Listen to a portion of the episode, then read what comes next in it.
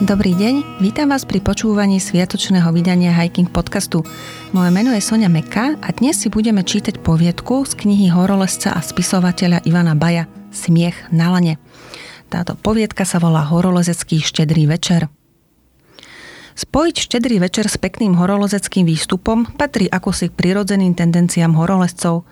Ak sa všetko dobre vydarí, je výstup i štedrý večer na chate krajší, slávnostnejší, nezabudnutelnejší. Ale chatári v tatranských horných chatách a chlapci z horskej služby sú z týchto prirodzených tendencií horolezcov nešťastní a ak môžu, všemožne v nich horolezcov brzdia, prehovárajú ich, prosia, zakazujú, schovajú im lano, čakan, batoh, vyhlásia všeobecné lavinové nebezpečenstvo so zákazom vychádzania z chát a podobne. A keď nič nezaberie a horolestom nič nie je sveté a ani dnes nemajú rozum a nastúpia do steny, tak ich chatári a muži v červených svetroch vyzerajú ďalekohľadmi a držia im palce, aby sa im všetko načas vydarilo. Čudujete sa im? A či chatári a chlapci z horskej služby nechcú mať pokojný, šťastný štedrý večer v kruhu rodiny a priateľov vo vyhriatej chate či byte?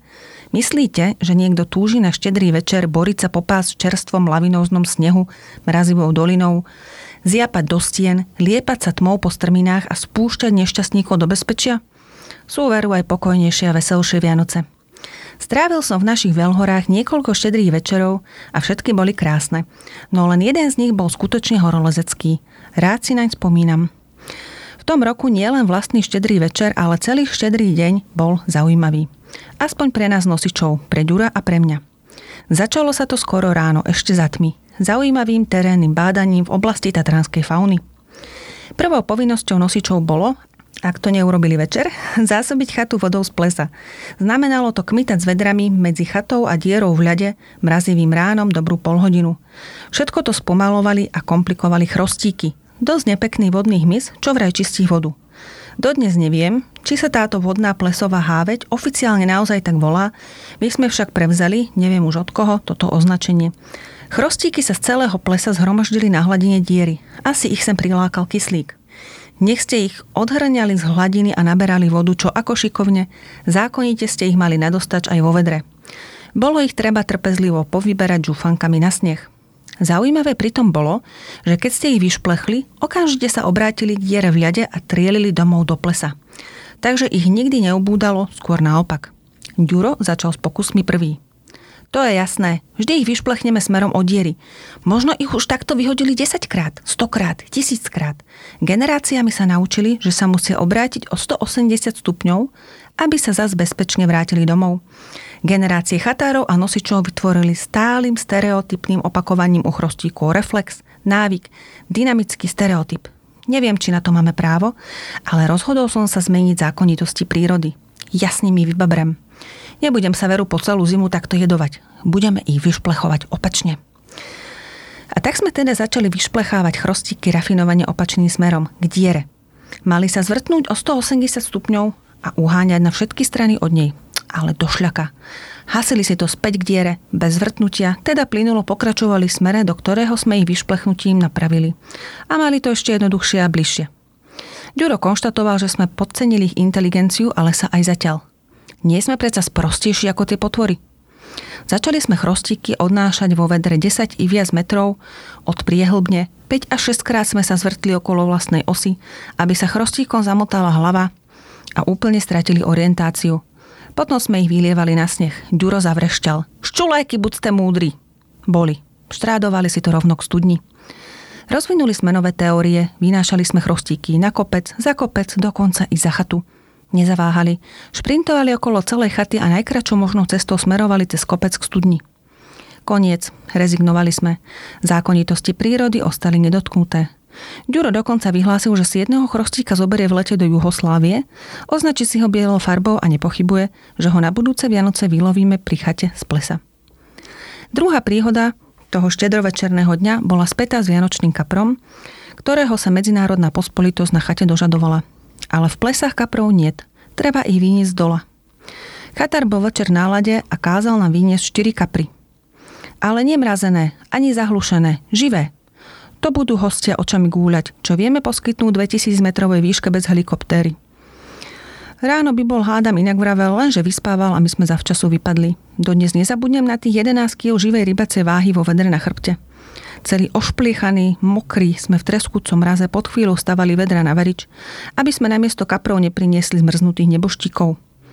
Krvopotne sme ryby, okrem iných vecí, vytrepali na hank. Tá sa mi vedro prevrátilo a dva kapry si to pálili dole svahom a zastali až celkom dolu pod morénou. Bežiac dolu za nimi som vyberanie nadával. Ďuro ma napomínal. Len slušne, Ivan, sú Vianoce. Pokoj rybám aj ľuďom dobrej vôle. Kapri to prežili. Nakoniec boli ryby hore na chate. Ukázalo sa, že chatár bol napriek večernému príkazu presvedčený, že žiaden normálny človek so zdravým rozumom nebude sem hore trepať živé kapry. Dnes si to myslím tiež. Odmietol ryby zabiť. Vraj nikdy v živote nezabil ani muchu. O nás nosičoch ani nehovorím. Obaja sme ľútostiví. Ďuro pre lásku k nemým tváram ostal vegetariánom a po ceste k chate sme si obidvaja vytvorili aj akýsi osobný vzťah k tým nešťastným kaprom. Mohli by sme známeho blízkeho tvora vlastnoručne zabiť. To uznal aj chatár a navrhol nechať kapry zmrznúť pred chatou. Alebo ich zhodiť na betónové schody. Napokon sme sa však dohodli, že ryby majú tuhý, tuhý život a dlho by sa trápili – Host z Rožňavy odporúčal zohriať ich pri peci a potom ponoriť do ľadovej vody, čo bezpečne skončí infarktom. Ale namietol som, že sa isto míli, veď to je princíp sauny a kapry budú ešte zdravšie. Akýsi pražan bol ochotný ryby zahlušiť elektrickým prúdom, ale v chate ho niet. Maďarský inžinier navrhol dať ryby do plynovej trúby, pustiť plyn a nezapáliť, nech sa vraj zadusia. Lenže ani plyn v chate nie je. Krakovský horolezec odporúčal dať ich do vedra a nasypať konskú dávku uspávacích práškov. Nakoniec ich za pol litera tuzanského rumu zamordovala klasickým spôsobom pani Eržika z Malaciek, čím postavila všetkých chlapov vrátane chatára a nosičov do trápneho svetla. No a teraz to hlavné, pretože chcem podľa nadpisu rozprávať hlavne o horolezeckom štedrom večere. Ďuro chcel ísť hneď po obede silou mocou na kratučku štedrovečernú túru. Mne sa veru po rannom vláčení vody z jazde na hrebienok a výstupe na chatu s kaprami nechcelo. Ale Ďuro, že to pre ňo nebude ani štedrý večer, že on je tak roky navyknutý, že to chce odo mňa ako darček pod stromček a že ak nepôjdem, ide sám. Tak to nie, sám nie, idem. Čože za sumraku budeme za znachate, len to naproti na kupolu vybehneme. Najľahšou cestou. O chvíľu sme pod stenou, navezujeme sa, prezeráme stenu. Pôjdeme pravou dolnou časťou a vhlúbením. Je to dobre vysnežené, o hodinu či o hodinu a pol môžeme byť na vrchole, zbehneme do studeného sedla a hio, po zadku sa spustíme do doliny k štedrovečernému stolu. Išlo to dobre. Mačky sa krásne zahryzávali do strmého snehu, rýchlo sme naberali výšku. Len Ďuro zdá sa ťaha ako si doľava, ako si priveľmi špekuluje, nedá si poradiť a stále omieľa.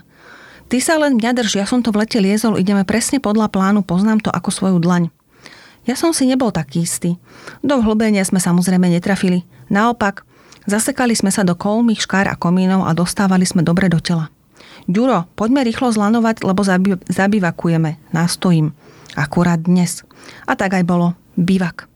Tma nás zastihla na exponovanej skalnej kazateľnici, širokej akurát na naše dva zadky.